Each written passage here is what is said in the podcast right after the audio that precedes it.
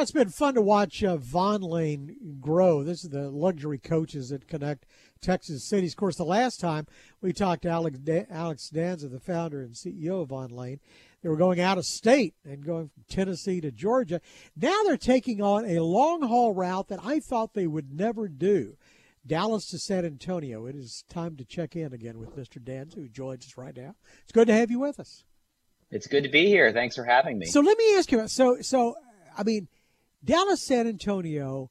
Every time I've driven it, it's always been longer than I thought it was. And and given that the devil lives on I thirty five, um, why why did you add San Antonio? I'm curious. David, it has been one of our most requested routes for years. And as you know, and as you mentioned, we've been leery of adding such a long haul route.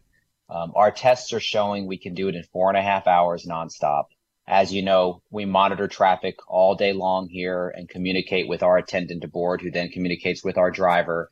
We've got lots of pre-planned detours around traffic, and with you know I uh, 130 that goes right around Austin, you can avoid a lot of that that Austin mess um, going to San Antonio. And so, after going um, live with our Atlanta Nashville route, which is about a four hour and 15 minute drive that we're doing successfully as well, we decided that this was the time to add Dallas San Antonio. Um, it's a little bit longer than our Atlanta Nashville route, but given the fact that we're now seeing in our internal surveys, Vonlane passengers 60% of the time are saying, if not for Vonlane, they would have driven. So more and more people are opting to drive rather than fly, even on these four and a half, five hour drives because of what's going on with the airlines. Yeah, and, that, that's that's up for you know uh, avoiding the two and three hour you know yeah. flights that they're yeah. used to. Yeah. So, yeah. So. So did you did your engineers by any chance upload a fix to the FAA system the other day? no, was that was not us. we did not fix it. We did not cause it but we certainly uh, reap the benefits of both the uh, I would call it the freeze meltdown of Southwest and the FAA meltdown. Um, our phones and our, our website really starts buzzing when those things happen and, and we start filling up quickly. And it's great because we pick up a lot of new first time travelers who then become hooked on the service. Well, uh, you've had a fair number of leisure travelers, but you also, I, I know pre COVID, had an awful lot of business travel. Uh, people who wanted to work and be on the internet and have meetings and stuff like that, and still get sure. to Austin in time to to do business for the day. Did that is that what got boosted because of the the flight Flightmare and and uh, the FAA debacle? You know the uh, the Flightmare as you call it and the, the ice debacle um, that was right around christmas. Right. And so that was predom- predominantly leisure travelers. I mean most of the tr- people who were impacted by that southwest airlines meltdown were leisure travelers. So we picked up a ton of new leisure travelers. Um, the faa meltdown of course yes that was a business day i believe. We picked up a lot of new business travelers. And so um, we're excited to have them. And I think, you know, the feedback we see from them is I'm not going to fly this route any longer. It's so much easier to, to ride with Vonlane. So is it easy because, because uh, now fuel prices are dropping back down again. And so it doesn't look like fuel is as much of a consideration it was as it was in driving because it's getting a lot more affordable to drive. So it's, it's the convenience factor. It, it's the convenience, it's the stress-free nature of sitting back, letting somebody else navigate that traffic, being able to relax while you're doing the journey. If you're a flyer, it's a rate thing. I mean, if you look at Dallas, San Antonio right now on Southwest and American Airlines today, if you're purchasing within a week from now to travel within one week, seven days, you're looking at $448 round trip. Wow. You know, we're, we're a lot less than that. We're 278 round trip on this new Dallas San Antonio route. If you're if you're a planner, even if you're planning two weeks out, you're looking at 365 round trip right now, lowest fare on Southwest and American. We're 278. So anything that's within two weeks, we're beating the airlines by quite a bit, and we're giving you a much bigger seat, much more legroom, many more amenities, a meal, as you know. So, do you have any spare capacity right now? I mean, if you, my guess is you're you're trying to fill this void very quickly because we it's are. a unique opportunity. Yeah, as fast as we bring vehicles into our operation as they're finished, as their build out is finished, we're launching these new routes. So These this Dallas San Antonio route is is being enabled by vehicle purchases that we ordered months ago that are coming online now.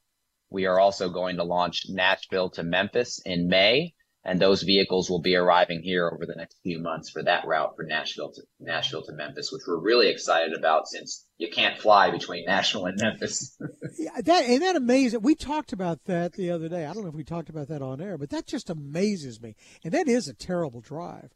But it's it's it, Nashville is somewhat of an international airport, and I would think there are a lot of people who want to go see Graceland. Tons of them. There there are direct flights on British Air from London to Nashville. They're bringing in Europeans by the plane load. They all want to go to Memphis for the uh, the blues. They want to go to New Orleans for jazz and Nashville for country music, and they cannot get from Nashville to Memphis, and they don't want to rent a car as international travelers. So we're really excited about that route. So, how have your plans, if at all, changed given you know developments here over the last six or eight months or so. And I, I guess you can't move that swiftly. It, it takes a while to get coaches.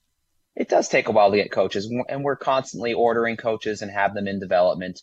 Um, our plans continue to remain to put terminals and departure points where there's demand. Um, for example, we're really excited about this announcement with Universal coming to Frisco there will be a day where Vonlane has departures from Frisco seven days a week going to Houston or Dallas or, or wherever it may be.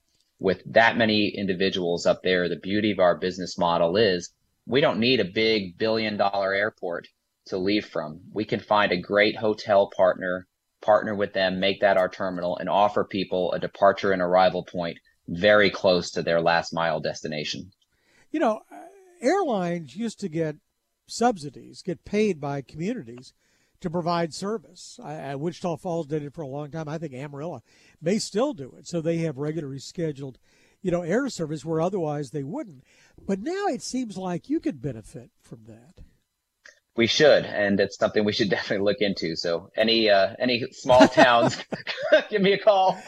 well, the, a lot of the residents of Frisco, uh, on the one hand, are very excited about Universal coming in, and on the other hand, are not very excited about the traffic. And I would guess, since they're not a member of DART, that you could you could mitigate some of that. Yeah, yeah, absolutely. So we look for locations like that around the country when we're making plans, and that's the beauty of the business model. Our assets are mobile, and we don't need a big airport.